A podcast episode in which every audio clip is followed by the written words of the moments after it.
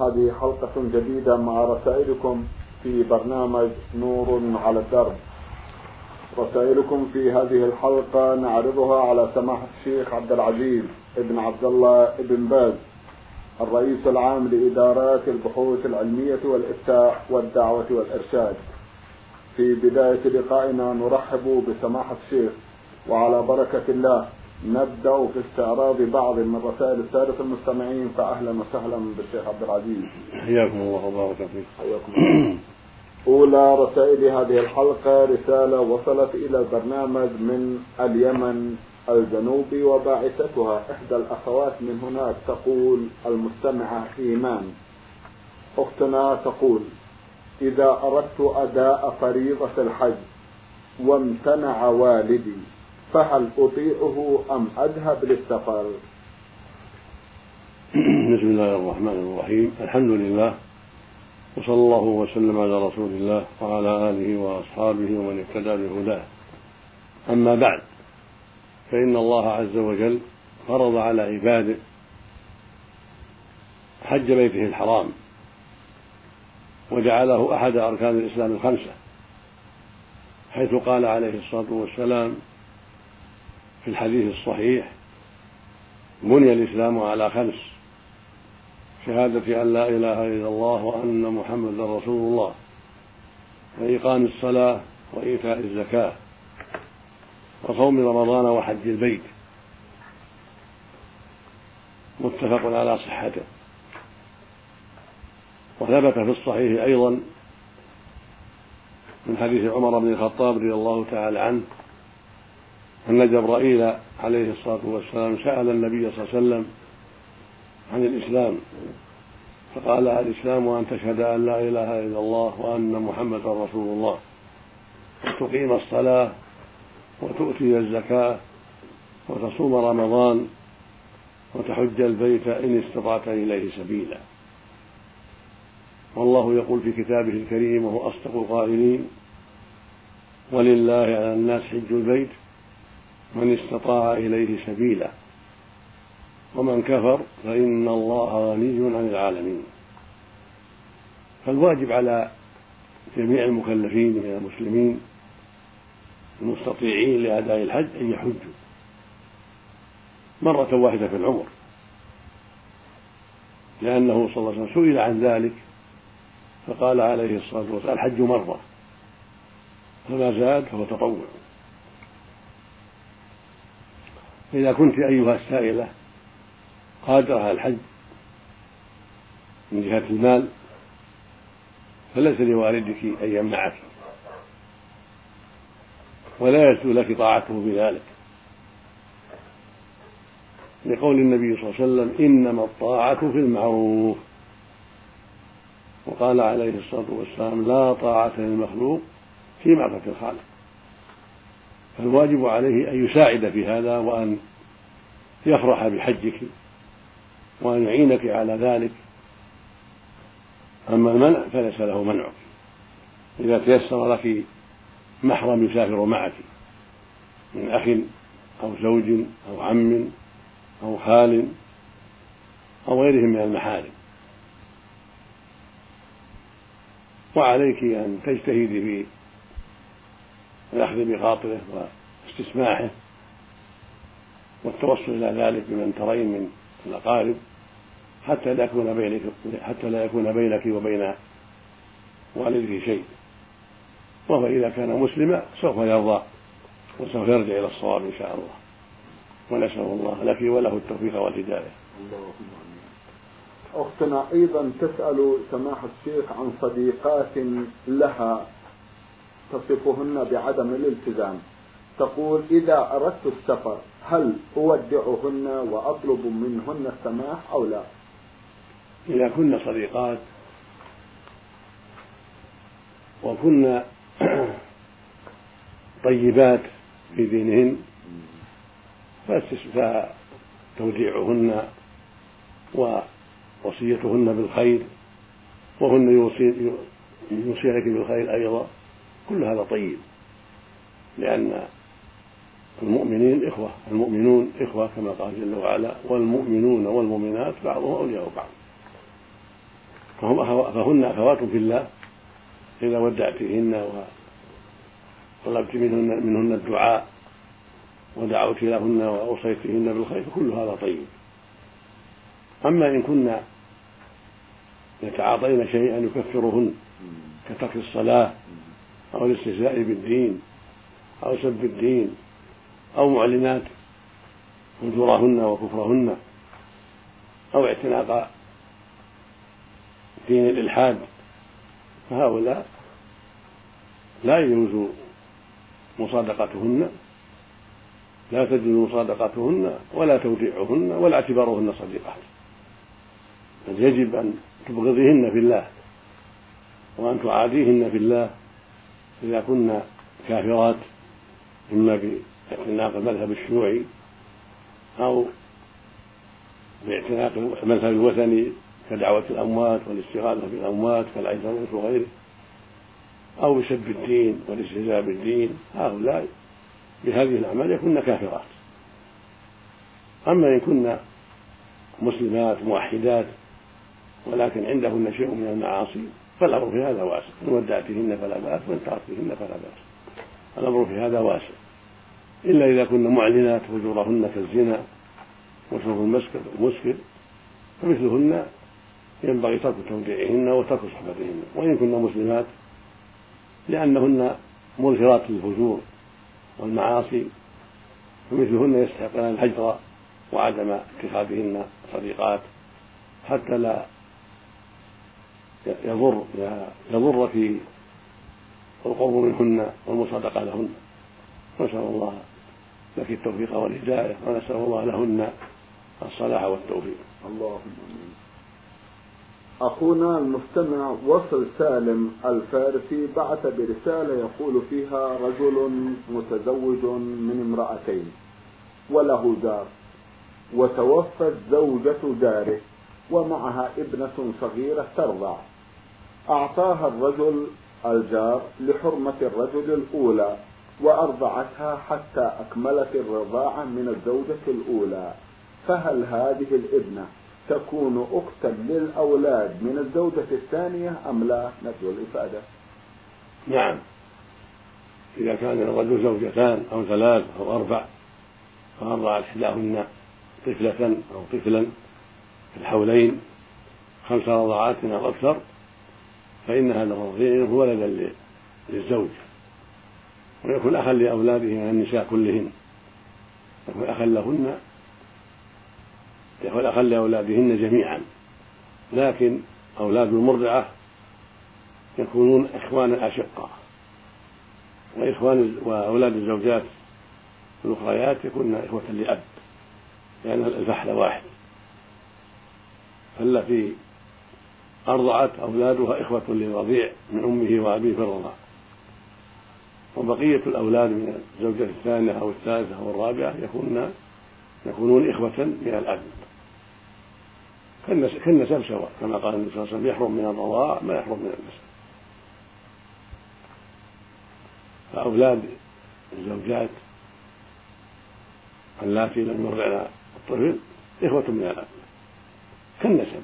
كما أن أولادهن من هذا الرجل إخوة لأولاد المرأة الأخرى من النسب من جهة الأب.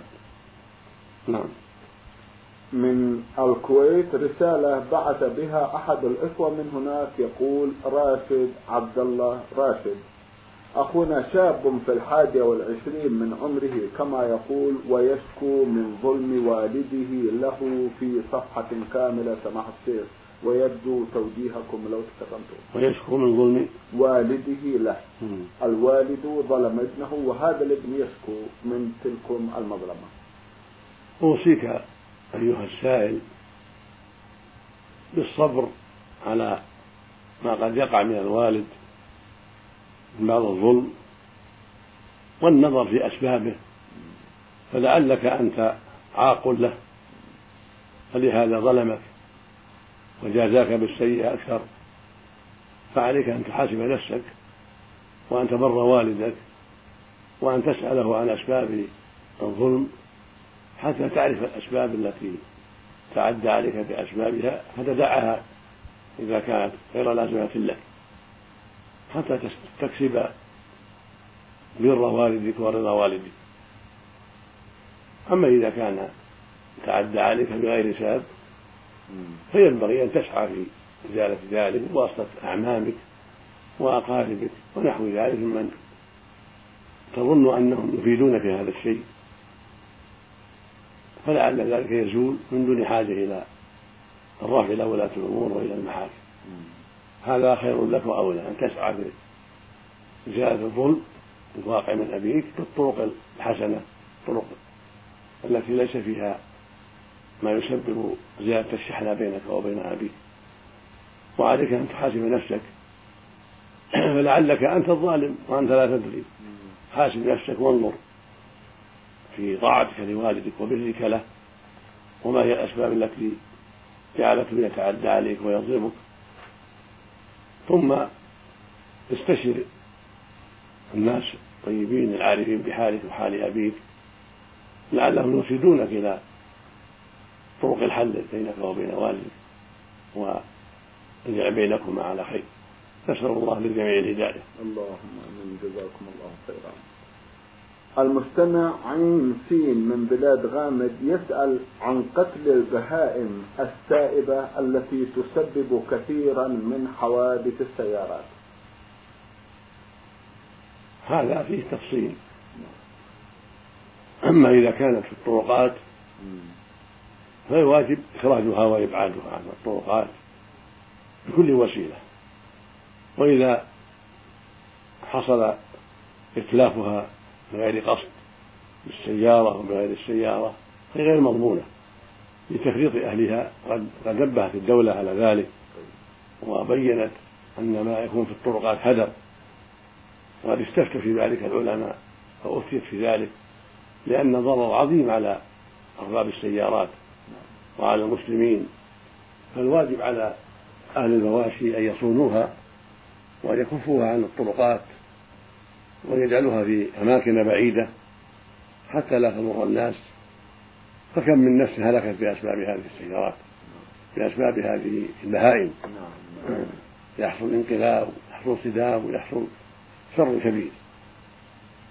أما كون الإنسان يتعمد قتلها لئلا تكون في الطرقات. هذا لا لا يجوز. يتعمد قتلها لا يرجع بها بالبندق ولا ينحرها بالسيف ولا بغيره بل يطردها ويكفي. يطردها عن الطرقات حتى تبتعد عن الطرقات. ولو جعل في الدولة من يقوم بذلك فهذا حسن.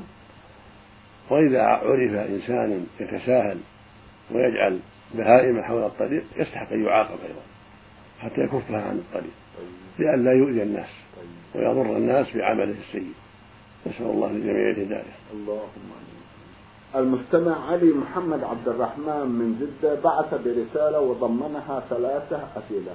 في سؤاله الأول يقول هل يكره الدعاء بعد كل صلاة ورفع الأيدي هل هو بدعة؟ الدعاء بعد الصلاة لا يكره بل مستحب. قد يدعو بينه وبين ربه في آخر الصلاة وبعد الصلاة بعد الذكر كل هذا جاء في الأحاديث عن النبي عليه الصلاة والسلام. فإذا دعا في آخر الصلاة قبل أن يسلم فهذا أفضل وإن دعا بعد السلام وبعد الذكر فلا بأس بينه وبين ربه. أما أن يكون الدعاء جماعيا من الجماعة أو مع, الإمام هذا غير مشروع بل بدعة. أو يكون مع رفع الأيدي هذا بدعة هذا فرائض. لم يحفظ عنه صلى الله عليه وسلم أنه كان يرفع يديه بعد الفرائض الخمس. ولم يحفظ عن أصحابه رضي الله عنهم فيما بلغنا. فليس للناس أن يحدثوا شيئا. لم يفعله المصطفى عليه الصلاة والسلام ولا أصحابه. لكن الدعاء لا بأس به. الدعاء بين الإنسان وبين ربه. قبل السلام وبعد السلام لا بأس. أما رفع الأيدي من الجماعة أو من الإمام أو من الجميع للدعاء كل هذا بدعة. وهكذا إذا دعوا جميعا دعاء جماعيا أو ذكرا جماعيا بدعة. كل يذكر الله بنفسه ويدعو بنفسه من دون حاجة إلى أن يكون معه آخر يرفع الصوت معه. نسأل الله للجميع الهداية. نعم. اللهم آمين. إذا دخلت المسجد وقد فاتتني الصلاة ووجدت أولادا صغارا يصلون في في جماعة وإمامهم عمره عشر سنوات تقريبا. هل أصلي معهم؟ نعم صل معهم. يجوز أن يكون الإمام ابن عشر سنين أو أقل أو أكثر. فقد ثبت أن عمرو بن سلمة الصحابي الجليل صلى بأصحابه وهو ابن سبع سنين لأنه كان أكثرهم قرآنا. فلا بأس أن يكون الإمام دون البلوغ. كابن عشر وابن ثمان وابن إحدى عشرة ونحو ذلك. وليس من شرط الإمامة التكليف. المهم أن يكون يحسن الصلاة ويحسن القراءة. فإذا وجدت إماما دون التكليف يصلي بالناس صلي معه ولا تقل هذا صغير. فقد ثبت في صحيح البخاري عن عبد بن سلمة رضي الله عنه أنه ذكر عن النبي صلى الله عليه وسلم أنه قال إذا حضرت الصلاة فليؤذن لكم أحدكم وليؤمكم أكثرهم قرآنا. قال فنظروا نظر قومه فلم يجدوا أحدا أكثر مني قرآنا فقدموني وأنا من ست أو سبع سنين. في الرواية تحمل أنه كان ابن سبع لأن الرسول الرسول عليه الصلاة والسلام قال مروا أبناءكم بالصلاة سبع. وضربوا هذه عشر. فأقل السن تكون فيه الإمامة ويؤمر فيه بالصلاة والوضوء هو السبع كما نظر وهذا الحديث الصحيح حجة في ذلك. نعم. بارك الله فيكم. إذا دخلت المسجد والإمام يخطب في يوم الجمعة هل الأفضل أن أصلي تحية المسجد أم أجلس للاستماع للخطبة؟ صلي تحية ثم أجلس. النبي صلى الله عليه وسلم قال إذا دخل على المسجد فلا يجلس حتى يصلي ركعتين. ولما دخل رجل والنبي يخطب فجلس. أمره النبي صلى الله عليه وسلم يقوم فيصلي ركعتين هذا يدل على تأكد هاتين الركعتين وأنه يصليهما قبل أن يجلس وإن كان الإمام يخطب فهما متأكدتان. نعم. المستمع غالب عبد زيد يمني مقيم في جدة. لا أدري لماذا يسأل عن لغات الجن سماحة الشيخ يسأل عن لغات الجن. الذي يظهر أنهم مثل الإنس لهم لغات متعددة. فيهم الإنجليزي وفيهم الفرنسي وفيهم الأمريكي وفيهم العجمي والعربي أجناس فيهم لأن الله قال عنهم وأنا منا الصالحون ومنا دون ذلك كنا طرائق قددا وهم على طرائق قال سبحانه عنهم وأنا منا المسلمون ومنا القاسطون فهم أقسام وفرق فيهم الطيب وفيهم الخبيث وفيهم الجهمي وفيهم السني وفيهم الرافضي فيهم النصراني وفيهم اليهودي وفيهم غير ذلك. أقسام وفرق شتى. وأنا منا الصالحون ومنا دون ذلك قوله دون ذلك يعم الفرق الأخرى نعم. أيضا يسأل عن عدد أبواب الجنة.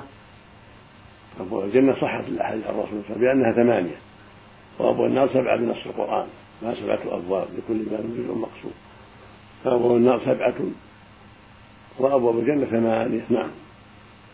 إحدى الأخوات المستمعات من المدينة المنورة تسأل مجموعة من الأسئلة من بينها سؤال وتقول فيه هل العين من زينة المرأة أو لا؟ العين ليست من الزينة لأنها تحتاج إلى إبرازها للنظر في الطرق فالذي يظهر ونص عليه كثير من العلم أنها غير داخلة في الزينة التي نهى الله عن إبدائها لكن إذا تيسر سترها وأن تنظر من وراء الخمار وتعرف الطريق من وراء الخمار الساتر يستر وجهها ولكنها تتمكن من رؤية الطريق هذا أكمل. وإن لم يتيسر ذلك وأخرجت العين أو العينين فلا حرج كما يفعله بعض البادية. وهو النقاب يسمى النقاب يسمونها البرقع نعم. فإذا جعلت لها برقعا أو نقابا يستر وجهها كله إلا إحدى العينين أو إلى العينين فلا حرج في ذلك إن شاء الله. إن شاء الله. لأنها محتاجة إلى نعم. أن ترى الطريق نعم. أن ترى ما أمامها نعم. بارك الله فيكم. أختنا أيضا تسأل عن من يسألها من وراء حجاب. لا بأس. لا. بأس لا بأس أن تكلم الرجال من وراء الحجاب متغشية متحجبة.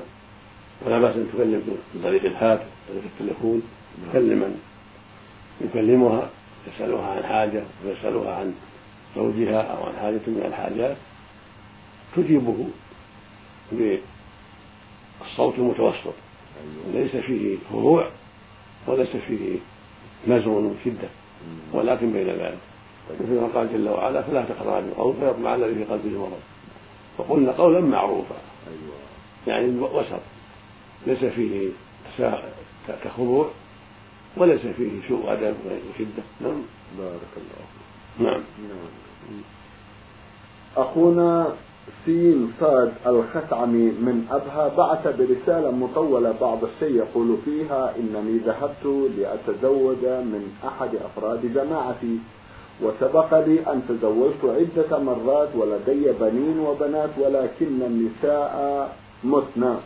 فذهبت وخطبت عند هذا الرجل الذي من الجماعة وقال لن أزوجك ابنتي إلا بشرط أن تزوج ابني الأكبر ابنتك. فوافقت وتم الزواج ولكل واحدة منهن مهر خاص بها وغير وغير متساو وبرضا كل من ابنته وابنتي. وتم الزواج. وبعد مضي خمسة أشهر من زواج ابنتي ماتت. وسؤالي الآن ما حكم هذا الزواج؟ وهل هو شغار؟ وهل بوفاة ابنتي إن كان شغارا؟ هل انتهى الشغار بوفاتها أم لا؟ أرجو التوجيه في هذه الأمور. جزاكم الله خيرا. نعم هذا النكاح شغار لأنه ثبت عن رسول الله عليه الصلاة والسلام عن جماعة من أصحابه رضي الله عنهم عن ابن عمر وأبي هريرة وجابر ومعاوية أنه صلى الله عليه وسلم نهى عن الشغار. والشغار مثل ما قال النبي صلى الله عليه وسلم أن يقول الرجل للرجل زوجني ابنتك أو زوج بنتك أو زوجني أختك أو زوج أختي. هذا هو الشغار. فالذي ذكرته في السؤال صغار وما دامت المرأة ماتت فأولادك لاحقون بك وهم أولادك من أجل شبهة النكاح. وعليك التوبة إلى الله والندم على ما حصل منك وهكذا صاحبك عليه التوبة إلى الله وعلى صاحبك الذي زوجته موجودة أن يجدد النكاح. هذه يجدد العقد لأن العقد الأول فاسد. والأولاد لاحق بآبائهم لأجل الشبهة وعليه التوبة كما أن عليك التوبة. وعليه يجدد العقد بعد ما علم الشرع بعد ما علم حكم الشرع يجدده من دون شرط امرأة أخرى. يجدده بشاهدين ولو ما توصلتم إلى المحكمة. ولو بالتزويج في البيت أو عند من ترون بحضرة الشاهدين. والحمد لله. نعم. بارك الله فيكم. مستمع مصري يقول يا قاف ميم يسأل هذا السؤال. يقول إنني في يوم حلفت على أختي أنني لا أدخل بيتك خمس سنوات. وعندما كنت مسافرا قلت لنسيبي أحضر أختي لكي أسلم عليها خارج البيت في الشارع. وعندما حضرت أختي سلمت عليها وجذبتني إلى داخل البيت. فهل وقع يميني أم لا؟ وكان حلفي هو علي الطلاق لا أدخل بيتك خمس سنوات وكنت غضبانا. نعم. لما جرك ودخلت البيت باختيارك ووافقت على الدخول فقد حدثت في اليمين هذه. فإن هذا العمل يسمى يمينا إذا كنت قصدت منع نفسك من الدخول. ولم تقصد إيقاع الطلاق فهذه يمين قد حدثت فيها وعليك كفارة يمين. ولا يقع الطلاق على زوجك إذا كنت إنما قصدت منع نفسك من الدخول وهجر أختك ولم تقصد إيقاع الطلاق على زوجتك فإن هذا يسمى يمينا بالحكم الشرعي من جهة الكفارة ولا يقع الطلاق في أصح قولي العلماء.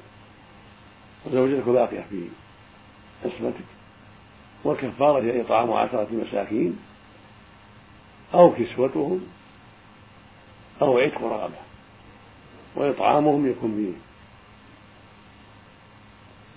بإطعامهم عشاء أو غداء ولا متفرقين أو إعطائهم نص لكل واحد من التمر أو من الرز أو غيرهما من قوت البلد كل واحد نص كيلو ونص تقريبا.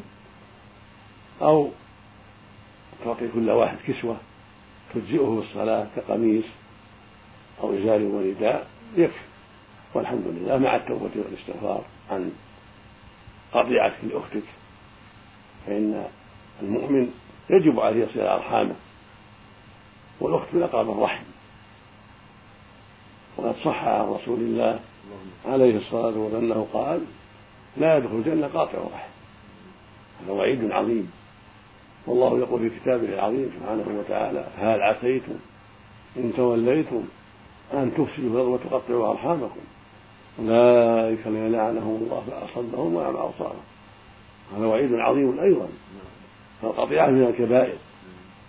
فعليك يا أخي أن تتوب إلى الله وأن تصل أختك وأن تدع, تدع هذه اليمين الخاطئة وعليك كفارة اليمين. إذا كنت أردت منع نفسك من الدخول على أختك ولم ترد إيقاع الطلاق. أما إن كنت أردت إيقاع الطلاق فإنه يقع طلقة واحدة بدخولك على أختك ولك أن تراجعها حالا في إشهاد اثنين أنك راجعت زوجتك. إذا كنت لم تطلقها قبل هذا طلقتين أما إن كنت طلقتها قبل هذا طلقتين فإن هذه تكون الثالثة. ولا تحل إلا بعد زوج إذا كنت أردت إيقاع الطلاق. أما إن كنت ما أردت إيقاع الطلاق وإنما غضبت على أختك فأردت منع نفسك منها وعدم الدخول عليها ولم ترد أنك لو دخلت فإن الطلاق يقع على زوجك لم ترد هذا وإنما في بالك وفي نفسك إنما هو المنع منع نفسك من الدخول على أختك ولهذا طلقت للتأكيد على نفسك ومنعها من الزيارة لأختك. نسأل الله لجميع الهداية. اللهم امين سؤاله الأخير يقول إنني لم أعزل أو لم أعزل من البيت إلى الآن وإن معي أخي وأختي وأمي وأعمل في إحدى البلاد العربية مدرسا. وقضيتي أنني اشتريت قطعة أرض من فلوسي الخاصة أي من عرفي وليس من البيت. فهل أكتب عقد الأرض بكل ما في البيت ولا أكتبها باسمي خاصة؟ أعيد أعيد. يقول إنني لم أعزل أو لم أعزل من البيت إلى الآن وإن معي أخي وأختي وأمي وإنني أعمل في إحدى البلاد العربية مدرسا وقضيتي أنني اشتريت قطعة أرض من فلوسي الخاصة أي من عرقي وليس من البيت فهل أكتب عقد الأرض بكل ما معي في البيت ولا أكتبها باسمي أنا خاصة؟ هذا فيه تفصيل إن كنتم شركاء فيما بينكم فالأرض بينك وبين أخيك وأختك وأمك. وأما إن كنت مستقلا بنفسك وإنما إذا حضرت جلست معهم في البيت وإلا فأنت مستقل فالأرض أرضك. وتكتب باسمك لأنك اشتريتها من مالك من حر مالك.